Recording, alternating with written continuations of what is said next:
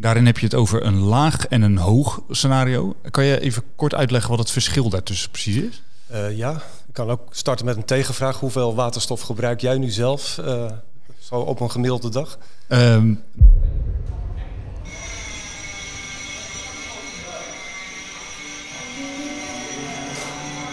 Welkom bij Wie Wat Waterstof, de podcast die volledig draait om waterstof. Mijn naam is Selwyn Frenzen en ik neem je in deze podcast mee op mijn zoektocht naar waterstof. Experts denken namelijk dat waterstof een belangrijke rol kan gaan spelen in de opwekking van duurzame energie. Maar wat is waterstof precies en hoe komen we eraan? Is het wel echt zo schoon als we denken en wat kunnen we er dadelijk allemaal mee? Ik zit vol met vragen en ik neem jou de komende tijd mee op ontdekkingstocht om het antwoord daarop te vinden.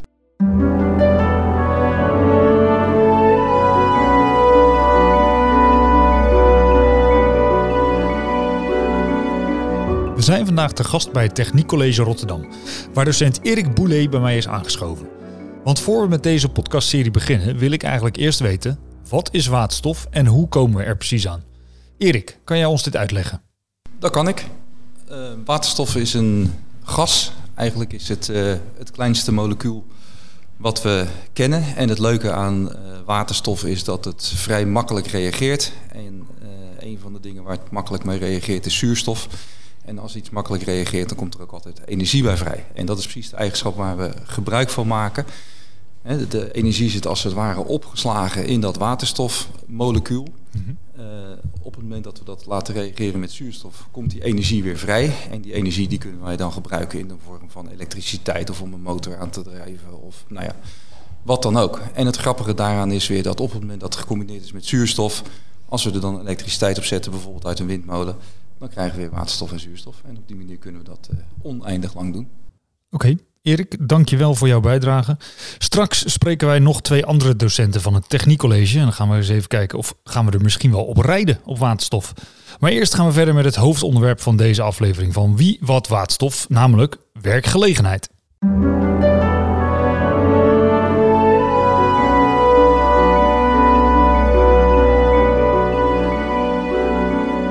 Deze eerste aflevering van Wie Wat Waterstof wordt niet zomaar opgenomen hier bij het Techniekcollege in Rotterdam. Ik praat vandaag namelijk met Cor Leguit van CE Delft over het onderzoek dat CE Delft onlangs heeft afgerond over wat waterstof precies kan en zal gaan betekenen voor de werkgelegenheid in Nederland. Hoeveel banen gaat waterstof ons feitelijk opleveren?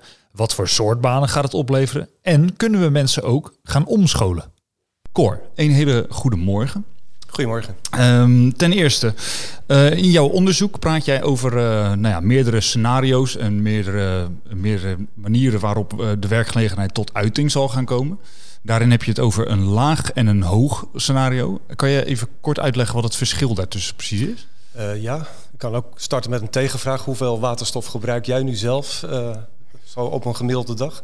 Um, nadat ik weet, helemaal niks. Nee, precies. Als je kijkt het idee is dat waterstof echt een belangrijke rol gaat spelen in een klimaatneutrale toekomst. Ja. En die, die is al gestart, die, die hele transitie.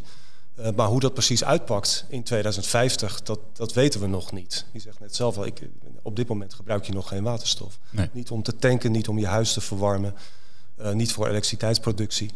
Uh, dus om die onzekerheid te vatten in, in sommen, wat je dan doet, is een, gewoon scenario's maken. Een mm -hmm. hoog scenario. Daar wordt heel veel waterstof ingezet. In Nederland geproduceerd, ook geïmporteerd, maar ook vooral heel veel ingezet in allerlei sectoren. In het laagscenario uh, wordt ook waterstof ingezet, maar veel minder. En wordt die plek die anders in het hoge scenario met waterstof wordt gevuld, uh, ingevuld met andere energiedragers, zoals elektriciteit. Ja, precies. En die, die scenario's hangen die dan, waar haal je het, uh, de gegevens vandaan? Waar baseer je de gegevens op, zo moet ik het vragen? Nou, ten eerste op gezond verstand. Ja. Het zijn, wij hebben die scenario's trouwens niet zelf bedacht. Dat zijn vier, dat zijn vier nationale scenario's. Uh, hoe die toekomst, de energietoekomst zich kan uh, voltrekken. En wij noemen dat hoeken van het, uh, hoeken van het speelveld scenario's. Een beetje mm -hmm. de uiterste. Een scenario met heel veel elektriciteit. Een scenario met veel meer warmtelevering bijvoorbeeld aan de gebouwde omgeving. Maar ook een scenario met heel veel waterstof. Ja. dat is een combinatie, nou wat ik al zei, gezond verstand. Maar ook um, nadenken over wat zijn de fysieke eigenschappen van zo'n energiedrager en wat gaat die kosten ten opzichte van, van andere energiedragers. Ja. Dus dan doe je aannames. Ehm, en dan draai je het knopje wat meer naar rechts of wat meer naar links. En zo krijg je scenario's. Ja, precies. Oké, en ehm, als je dan naar die scenario's kijkt, ehm, wat, wat doen die dan voor de, voor de werkgelegenheid de komende tijd? Als we eerst even naar het, naar het hoge scenario kijken, want dat is uh, waar, ja, waar waarschijnlijk de meeste werkgelegenheid vandaan gaat komen. Ja, voor waterstof ja. Uh, kijk, in al die scenario's zit heel veel werk. Er is gewoon heel veel werk te doen voor die energietransitie. Mm uh, fossiele brandstoffen faseren langzaam uit. Ja. Langzaam of wat sneller, maar in 2050 niet meer in ieder geval. Uh, en daarvoor in de plaats komt onder andere waterstof. In dat hoge scenario heel veel waterstof. En waar moet je dan aan denken aan soort werk? Er moeten electrolyzers worden gebouwd. Die waterstof die vind je niet zomaar op straat. Die wordt gemaakt bijvoorbeeld uit elektriciteit. Mm -hmm. En dat gaat met een electrolyzer, watersplitser. Ja. Misschien kennen mensen dat van de middelbare school. Bakje water, twee elektrodes erin. Aan de ene kant komt waterstof en aan de andere kant komt ja. zuurstof. Ook dat, maar dan in het groot. Heel uh, groot waarschijnlijk. Heel groot, ja. gigawatt. Uh, die, die moeten worden gebouwd. Eigenlijk een waterstoffabriek. Moet ook worden, als die er helemaal staat, moet die worden onderhouden en bediend. Dus het bouwen is eenmalig, maar daarna is het ding in bedrijf. Mm -hmm. En daar zit dus ook permanent werk aan. Ja. Um, als je het gaat inzetten in um, mobiliteit, transport, vooral vrachtauto's, bussen, idem dito, die rijden nu nog op demonstratieprojecten her en der. Ja. Maar als dat gangbaar wordt, ja, dan moeten er dus bussen worden omgebouwd. Er moeten tankstations komen. Die tankstations moeten gebouwd worden, maar ook ja. weer onderhouden en bediend. Ja. Als er sprake is van import van waterstof, ja, het moet ergens aanlanden met een tanker. Dus er moet een terminal worden gebouwd. Precies. Et cetera. Dus het, uh, er zit heel veel uh, technisch werk aan vast. Ja. En ik kan me voorstellen, want je hebt, het, je hebt het al heel even over de import van waterstof. Ik kan me voorstellen dat de meeste, het meeste werk gewoon zit in de productie van waterstof en niet zozeer in de import daarvan. Uh, ja, dat klopt. Het meeste zit in het gebruik van waterstof. Ook in de productie, klopt. Mm -hmm. Maar je moet je voorstellen, als je waterstof maakt, of zowel aan de, aan de maakkant met electrolyzers, maar ook aan de productiekant zit wel werk. Die, electrolyzers moeten worden gebouwd, die waterstoffabrieken, ja. maar die terminals moeten ook worden gebouwd. En daarna onderhouden en bediend. Er zit wel meer werk in productie dan in import. Ja. Omdat logisch, dan zit een deel van dat maakwerk zit elders op de wereld. Ja, precies. Um, nou ja, je zei het al, we kijk, je kijkt vooral vooruit naar 2050. En, maar is er, um, heb je ook nog tussenscenario's van, nou ja, er moet dan in 2030 moeten we op dit niveau zitten, 2040 op dat niveau? Ja, ja 2050 is een soort richtpunt. Ja. De nationale scenario's die, richt, die, zijn ook gedefinieerd, in 2050. Mm -hmm. Maar we hebben ook gekeken naar 2030 en dan een tussenpunt in 2040. Ja. En in 2030 dan begint de wereld niet. Dus de, je ziet nu al vrij veel demonstratieprojecten met, uh, met waterstof en heel veel uh, met een mooi woord research and development, onderzoek ja. en ontwikkeling. Ja. Ja, want we zitten hier uh, nou ja, bij het Techniekcollege natuurlijk op het, het RDM-kade in, in de Rotterdamse haven, midden in de haven. Nou zag ik gisteren een bericht naar buiten komen dat de scheepvaart in 2050 uitstootvrij moet zijn. En één reden daar, of één manier daarvoor is waterstoffen. Weet jij hoe dat er nu daar al voor staat? Is dat, gaat dat al heel erg eh, hard in de scheepvaart? Of is dat echt nog helemaal op nul? Moet dat helemaal opgebouwd gaan Dat, dat is nog vrijwel op nul. Hier en daar wat pilots, uh, demonstratieprojecten. Ja. Het hangt ook vanaf wat voor scheepvaart gaat het om. Uh, gaat het om uh, ponten die van, van, heen en weer varen, die kunnen elektrisch. Mm -hmm. Liggen vrij lang aan de kade, kunnen ze weer bijladen. Ja. Maar als het binnenvaart weten we nog niet. Met delen daarvan zal elektrisch gaan, delen met, met biobrandstof is nu al een deel, maar ook waterstof. Ja. En als het gaat om zeescheepvaart, ja, dan, dan elektrisch is niet zo'n optie. Tenminste, echt nee. elektriciteit eh, tanken, zeg maar, dat duurt veel te lang. Mm -hmm. En er is niet genoeg, uh, niet genoeg accucapaciteit aan boord. Dus dan zoek je een energiedrager uh, met ja, waar gewoon ontzettend veel energie in opgeslagen kan worden. Dan kom je onder andere bij waterstof uit. Ja. Maar die, dat, die ontwikkeling staat echt nog aan het begin. Precies, dus daar is nog een hoop, uh, hoop te gaan ontdekken de komende tijd. Um, als we dan kijken naar gewoon de werkgelegenheid aan zich, wat gaat dat dan de, de komende jaren opleveren? Wat, wat zegt het rapport uh, daarover? Daar hebben we dus intensief naar gekeken, echt netjes uitgesplitst per, per sector. Ja. Uh, als je naar 2030 kijkt, dan zo hoog hoog- en laag scenario. We hebben niet één cijfer. Maar dan ligt het aantal banen tussen de 6000 en de 17.000. En als het gaat om 2050, dan ligt dat tussen de 16.000 en de 92.000. Dat is wel aanzienlijk. Dat, dat is aanzienlijk, ja. ja. betekent niet allemaal nieuw werk. Hè? Van, ik zei al, het, het, het vervangt ook bestaand werk in, die nu aan fossiele brandstoffen vasthangt. Ja. Want levert het wel ehm, eh, veel nieuwe banen op? Ja. Nou, bijvoorbeeld die elektro. Ja, het is wat onze economen zeggen altijd: je moet heel scherp definiëren wat, wat is dan een nieuwe baan. Dus ja, dat, dat moet er voorzichtig in zijn. Uh, electrolyzers, die zijn er nu nog niet, zeker niet, ja, klein, maar niet op die schaal. Dus dat is echt nieuw werk. Ja. Uh, aan de andere kant, dat vervangt dan, die banen vervangen wel weer werk wat nu in de raffinaderijen zit, bijvoorbeeld. Ja. Die zullen geleidelijk richting 2050 is daar minder werk aan, omdat we met z'n allen minder benzine en, en diesel gaan tanken. Ja. Dus daar zit een verschuiving in. Maar dat zijn wel nieuwe banen die er nu nog niet zijn. Nee, precies. Um, stel nou, ik weet echt helemaal niks van waterstof. Of ik ben een nieuwe, nieuwe, nieuwe leerling hier bij Techniek College. En ik wil wel iets met waterstof gaan doen. Want het klinkt wel heel interessant allemaal natuurlijk. Uh, wat voor banen kan je dan verder nog verwachten? Je had het al even over de, de electrolyzers. Maar wat voor, wat voor banen gaan we nog meer allemaal, uh, allemaal zien? Nou, ik denk dat je in ieder geval heel veel technisch werk. Voor de, voor de komende periode, komende vijf jaar, eh, veel research en development, onderzoek en ontwikkeling. Sorry. Ja. Um, pilotprojecten. Binnenkort wordt er een waterstofhuis geopend in Apeldoorn bijvoorbeeld. Demonstratieproject om mensen kennis te laten maken van hoe, hoe werkt dat dan, zo'n huis op waterstof voor, de, voor de verwar. Ja, dat, dat is, je gaat niet honderdduizend pilotprojecten doen, maar ze zijn er dus wel. Uh, er is vorig jaar een tankstation geopend uh, voor, uh, voor, voor, personenvervoer op, op waterstof. Ook een demonstratieproject om kennis mee op te doen. wat er de komende jaren ook en dat zijn pilots, maar wat er wel op grote schaal gaat gebeuren, is het bouwen van die waterstoffabrieken, die electrolyzers. Vele gigawatten. Staat ook in de regeringsplannen, er komt geld voor. Het is een beetje een kip-ei-probleem. Komt er voldoende geld uh, om te zorgen dat de geproduceerde waterstof kan concurreren met andere energiedragers? Ja. Dus het is nog een beetje touwtrekken. Maar uh, als je kijkt wat er gebeurt. Het is niet alleen Nederland, het is ook Europees en eh, mondiaal. Die electrolyzers gaan er geheid komen. En de vraag is alleen uh, in, in, welk tempo en wanneer precies. Ja. Maar die komen er. En daar zit echt behoorlijk veel werk in. Technisch werk. Dat kan ik me voorstellen. Um, even kijkende naar uh, de verschillende soorten waterstof. Je hebt natuurlijk je hebt grijze waterstof, blauwe waterstof, groene waterstof. En ik heb laatst van collega's gehoord dat er nog een paar andere kleuren bij zijn. Maar daar, zover duiken we er nu even niet in. Uh, zit daar nog een verschil in qua werkgelegenheid? Is het bijvoorbeeld, uh, zit de meeste werkgelegenheid in, in grijs of in groen? ik zou zeggen, aan, aan de verbruikskant maakt dat in feite niet uit. Waterstof is waterstof. Hè. We noemen het ja. groen, grijs, blauw. Maar het, als je het hebt, dan, dan zie je het verschil niet. Het is gewoon waterstof. Mhm. Aan de productiekant zit er wel een verschil. Grijze waterstof wordt gemaakt in Nederland uit, uh, uit aardgas, nu al op grote schaal. Voor kunstmestproductie en voor raffinaderijen. Dat is er al. Uh, echt op grote schaal in Nederland. Blauwe waterstof, dan komt er iets extra's bij. Dus dat betekent ook extra werk. Namelijk je haalt de CO2 die je anders uh, uit het aardgas haalt en de lucht inblaast.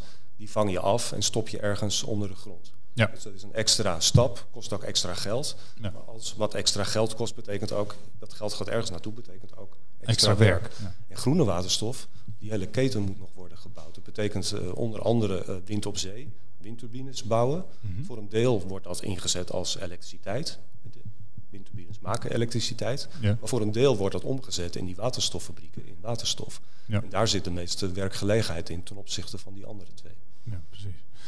Um, dus eigenlijk is er dan de conclusie dat de, uh, voor het milieu de schoonste variant gaat het meeste werk opleveren. Ja, dat in feite. Ja. maar je kunt ook. Meeste werk betekent ook dat, dat op dit moment nog het relatief het, het duurst is. Dat is altijd een beetje het kip-ei-probleem. Als je meteen ja. naar, naar het allerbeste wil, dat kan wel, maar dan, heb je ook, dan betaal je ook de hoogste prijs. Ja, dus, dus, dus, er gaat wel een transitieperiode zijn dat we beginnen waarschijnlijk met grijze blauwe waterstof en dat we langzaamaan uh, misschien in 2050 zeggen van we willen nu 100% op groen zitten. Dat, dat verwachten wij wel, dat ja. er een transitie is. Grijs is er nu al, maar ja, eigenlijk wil je daarvan af. En dat betekent ook heel veel CO2-emissies. Ja. Als je een klimaatprobleem wil oplossen, dan moet je daar dus iets aan gaan doen. Ja. Die scenario's zijn ook gericht op dat klimaatprobleem. Hè. Dus dat, als je dat wil oplossen, dan moet er dus iets veranderen. Nou, Dan is het relatief simpel. Is uh, bij de plekken waar nu grijze waterstof wordt gemaakt, omdat uh, de CO2 die nu de lucht in gaat, daar af te vangen en ergens op te slaan. En in de tussentijd moet je dus wel zorgen dat als je naar groen wil, dat dat ook wel uh, die keten op gang wordt gebracht. Dat gaat niet vanzelf. Dus dan moet je in investeren en langzamerhand, uh, dat heet een leercurve, hoe meer er wordt geproduceerd, hoe, hoe, hoe goedkoper het per eenheid wordt. Ja. Dus uiteindelijk is het idee dat groen uh, de concurrentie aan kan met blauw en dan dominant wordt op de markt. Ja. En um, qua, qua omscholing, daar hebben we het al heel even over gehad natuurlijk. Um, wat voor soorten omscholingen gaan er precies, uh, precies plaatsvinden? Hebben jullie daar naar, naar gekeken? Want je had het net al even over natuurlijk de fossiele brandstof. Uh, dat kan omgeschoold gaan worden, iedereen die daarin werkt, naar waterstof. Zijn er nog meer van dat soort uh, omscholingen die al heel concreet zijn? Nou, ik kan me voorstellen het onderhoud van het bouwen en onderhouden van tankstations. Dat, als je daar nu werkt en het onderhoud de bediening doet, mm -hmm waterstof is niet zo, in essentie niet zo verschrikkelijk veel anders dan uh, dat je nu met benzine of diesel werkt. Maar dat is natuurlijk wel anders. Ja. Dus andere veiligheidsinstructies, andere. Er zal iets veranderen. En ik neem aan dat je, dat je daarvoor kunt, kunt omscholen. Ik denk dat de docenten hier op het techniekcollege daar meer over kunnen vertellen wat dat uh, betekent. Ja. Het bouwen van electrolyzers op grote schaal, ja, dat is er nog niet. Dat zijn technisch geschoolde mensen, maar die moeten echt wel verstand van echt worden opgeleid om, om dat soort dingen te kunnen doen. Op hun basistechniekvaardigheden. Um, in de gebouwde omgeving, die scenario's. In het hoge scenario wordt er veel waterstof ingezet in de gebouwde omgeving. En dat heet een, uh, in een hybride warmtepomp. Um, ja, ook daar, dat, dat gebeurt nu met, uh, met HR-ketels met aardgas. Ja. Waterstof is anders. Dus het, het leidingnet moet worden omgeorganiseerd daarvoor. Dat betekent werk. En waterstof is niet hetzelfde als aardgas. Dus ook daar, ik denk, de mensen die nu met aardgas werken, omscholen. Omscholen, bijscholen. En de mensen die nieuw op de arbeidsmarkt komen, ja, daar gaat, daar gaat werken in ontstaan. Ja. Dus het, gaat, het omscholen gaat echt heel breed van nou ja, de, de, de medewerkers uh, bij, uh, die de, de, de, de tankstations voorzien tot aan uh, letterlijk de cv-monteur. Zeg maar. Ja, maar ook bijvoorbeeld bij, bij milieudiensten. Ja. Veiligheidscontroles, eh, milieucontroles, ook dat. Ja, die, die, eh, als je dat, daar wordt regelgeving op ontwikkeld. Mm is er ook nog nauwelijks. Wel voor ja, in industriegebieden, maar als het echt breed wordt uitgerold in de hele samenleving, daar is nog eigenlijk geen regelgeving voor. En op het moment dat die regelgeving er is, dan moet die worden gehandhaafd en gecontroleerd. Dus daar zit werk in. Ja. Um, als we even kijken naar de toekomst. We gaan elke, dit is natuurlijk de eerste aflevering, maar we gaan elke podcast onze gast vragen van wat is nou jouw toekomstvisie ten opzichte van waterstof voor de komende jaren? Nou ja, deels is natuurlijk het rapport met uh, uh, de werkgelegenheid. Maar als je puur naar jouzelf kijkt, wat denk jij dat waterstof uh, in de toekomst echt gaat brengen voor, voor ons als Nederland zijn? Ik, ik denk dat het. Dat, we gaan, dan moet ik iets, iets uitzoomen in ieder geval naar een klimaatneutrale toekomst. Ja. In 2050, dat is mhm. nog niet een gelopen race. Denk aan de Verenigde Staten, is ook net een wisseling van de wacht uh, vanuit het Parijsakkoord weer in het Parijsakkoord. En je moet dat, het is een mondiaal probleem, dus je moet het ook echt wel mondiaal oplossen. Ja. Um, maar laten we vanuit gaan 2050 klimaatneutraal. En dan is waterstof een van de belangrijke energiedragers. Naast elektriciteit, deel met biomassa, denk ik zelf ook, zijn ook de meningen over verdeeld. Um, maar dat zal ook een deel in die toekomst hebben. Maar waterstof heeft als groot voordeel als je het verbrandt dat er geen CO2 vrijkomt. Dus je kunt het je dan permitteren om overal op, op kleine puntbronnetjes mm -hmm. uh, iets met waterstof te doen. En je hoeft je niet te bekommeren om de CO2 die dan uiteindelijk nog uh, de lucht uh, ingaat. Ja. Dus ergens daarvoor is dat, is dat al langer opgelost. Dus wat dat betreft, voor een klimaatneutrale toekomst, is het een ideale energiedrager. Naast de elektriciteit, daar zal de concurrentie tussen zijn, verwacht ik. Ja, en dan zie je waterstof vooral op, nou bijvoorbeeld waar je mee begon met je vraag uh, scheepvaart.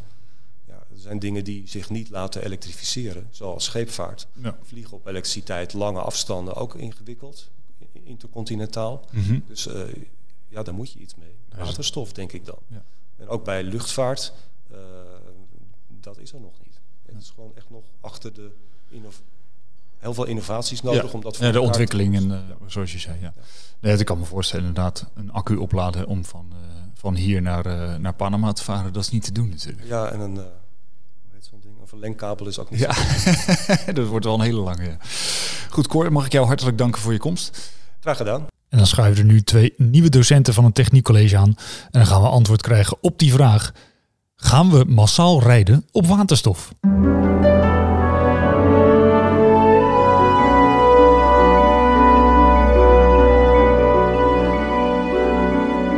We zijn vandaag dus te gast bij het Techniekcollege. En je hoorde het Cor net al vertellen dat waterstof mogelijk een hoop banen met zich meebrengt. Maar dan moet er wel voldoende technisch geschoold personeel zijn. Daarom uh, schuiven nu een aantal docenten van uh, uh, het Techniekcollege Rotterdam bij mij aan om te, te, praten over wat zij nu al doen met waterstof. aangeschoven hier bij het Techniekcollege is Bram Verwers vanuit de installatietechniek. Kan je even kort toelichten, wat, wat doe jij nu al met waterstof hier bij het Techniekcollege? goedemorgen. Wij, wij, hebben, wij, wij nemen deel aan een, een projectgroep H2GO. dat doen wij als onderwijs en ook daar betrekken we leerlingen bij. En dat, dat project is op Goeree en daar willen ze Standard Harenvliet willen ze aardgas vrijmaken. Mm -hmm. En ze hebben daar nu al een, een woning, Innovathuis. En daar, die draait al op waterstof. Ze hebben zonnecollectoren op het dak met een een electrolyzer waar ze waterstof maken en een tank in de tuin en een waterstofketel. En die woning die, uh, wordt dus verwarmd door waterstof. Um, voor de rest hebben we natuurlijk een, een keusdeel waterstoftechnologie. Uh, we zijn ook in ontwikkeling met een, uh, een waterstofkeusdeel in de gebouwde omgeving. Omdat wij natuurlijk als het ware de de woningen willen verwarmen met waterstof. En dat is uh, wat, er nu, uh, wat er nu staat en wat er nu is. Doen jullie, we hadden Cor net natuurlijk gesproken en die had het al over omscholing. Uh, doen jullie al iets met omscholing? Op dit moment is het alleen, ja, er zijn wat projecten. en echte omscholing is er op dit moment niet, want er is nog geen regelgeving voor de gebouwde omgeving. Dus de echte monteurs, zeg maar, mm -hmm. die het met hun handen gaan doen. ja, dat is op dit moment nog niet, uh, nee. ja, niet klaar. Ik, ik, verwacht dat binnenkort wel. Um, ja, het is natuurlijk het kip-ei verhaal. Uh, we hebben een aantal fabrikanten die al ketels hebben ontwikkeld. die zijn nu op de markt. Die, die kunnen in principe geïnstalleerd worden. Er zijn een aantal projecten van, wat ik eentje van noemde. In Stallend Harenvliet. En ja, dan moet er ook lesmateriaal komen. En ja, dat, dat wordt nu ontwikkeld. Dus ik verwacht binnen een aantal jaren dat dat uh, vol in productie is. Ja. Uh, verder aangeschoven is Hikmet C10. Jij, uh, jij werkt met mobiliteit en, en autotechniek. Klopt. Um, wat doe jij op dit moment al op het gebied van waterstof? Waterstof zit in ons lesprogramma, in onze theoretische lesprogramma onder het kopje alternatieve brandstoffen. Mm -hmm. En dat betekent dat uh, de jongens uh, vooral in uh, de laatste leerjaren, leerjaar 3 en leerjaar 4, dat ze theoretisch kennis en informatie over waterstof krijgen. En daarnaast hebben we natuurlijk verschillende projecten lopen. Um, we hebben intern hebben we kleine projecten in het gebouw zelf, maar we hebben ook dat we bijvoorbeeld met Ascenda in Delft zijn we nu bezig om te kijken of dat we een um, uh, traditionele, conventionele autobus om kunnen bouwen in, in een bus die rijdt op elektra, maar ook op waterstof. Oké, okay, dus echt een hybride, hybride waterstofbus eigenlijk. Precies, precies. Ja. En dan is het de bedoeling dat we ook met die bus dadelijk kunnen rijden naar verschillende scholen en locaties uh, om ook uh, die kennisoverdracht uh, door te kunnen zetten. Ja, precies. Um, hoe kijk jij naar het vraagstuk omtrent omscholing? Gaat er, want ik neem aan dat in de auto-industrie dat daar best wel veel, veel vraag naar zal gaan zijn als er ja. op waterstof geregeld ja. wordt. De, de energietransitie bij mobiliteit is, is, is al, al jaren gaande. Hè, want we hebben nu echt heel veel auto's die hybride dan wel elektrisch rijden. Um, 10% van wat er nu nieuw wordt verkocht uh, aan personenauto's heeft een stekker. Uh, dus die energietransitie is, is, is, is, is, is, al jaren terug begonnen en is gaande. We hebben nu no niet nog echt een omscholing dat volwassenen hier op school komen om, om wel bijscholing, maar echt omscholing van, van de ene vak naar het andere vak hebben we nog niet. Um, en, en, en we zijn daar continu mee bezig om studenten, medewerkers te laten realiseren dat het eraan komt. Het is al gaande, maar er gaat een omslag vinden dat we uh, af willen van benzine en dieselolie. En dat we duurzaam dadelijk en, en milieubewust ehm, moeten gaan rijden. Ja, want als je even kijkt naar, naar jouw toekomstvisie omtrent nou ja, de autotechniek, denk jij dat waterstof wel een onderdeel ervan gaat worden, groot onderdeel, of denk je dat het toch heel veel elektrisch gaat worden? Ja. Ehm, wat, waar, waar, wij dan denken is dat um, uh, auto's geheel op waterstof, dat, dat, dat, zal, het wel niet zo, dat zal het wel niet worden. Uh, we denken dat een combinatie van elektrisch en waterstof, ehm, want je kan heel makkelijk elektriciteit bewaren in een accupack.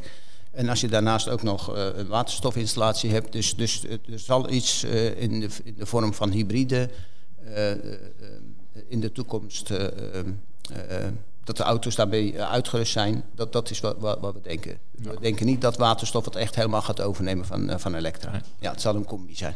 Helder. Dankjewel. Dat was hem dan. Aflevering 1 van Wie Wat Waterstof. De dank gaat uiteraard uit naar Cor, Erik, Hikmet en Bram voor, het, uh, voor hun tijd en het delen van de kennis en expertise. En uiteraard gaat onze dank ook uit naar Techniek College Rotterdam, waar wij vandaag te gast mochten zijn voor de opnames van deze podcast. Volgende maand, dan ben ik weer bij je terug en duiken we dieper in de wereld van waterstof. Zit je tot die tijd nou met vragen of wil je graag iets met me delen? Stuur dan een mailtje naar redactie.portofrotterdam.com en wie weet komt jouw vraag terug in de volgende podcast. Nog beter, Neem met je telefoon een audiofragment op. We zijn immers van de audio hier zo. En stuur jouw vraag in via de mail. Wie weet hoor jij jezelf dan gewoon terug in onze volgende podcast. Wil je tot die tijd nog meer wie wat waterstof? Neem dan even een kijkje op de website portofrotterdam.com voor meer achtergrond over waterstof en het thema van vandaag. Abonneer je op de podcast en vergeet ons natuurlijk geen 5 sterren te geven, want dan worden wij weer beter gevonden en daar zijn we erg blij mee. Graag tot de volgende keer bij aflevering 2 van Wie Wat Waterstof.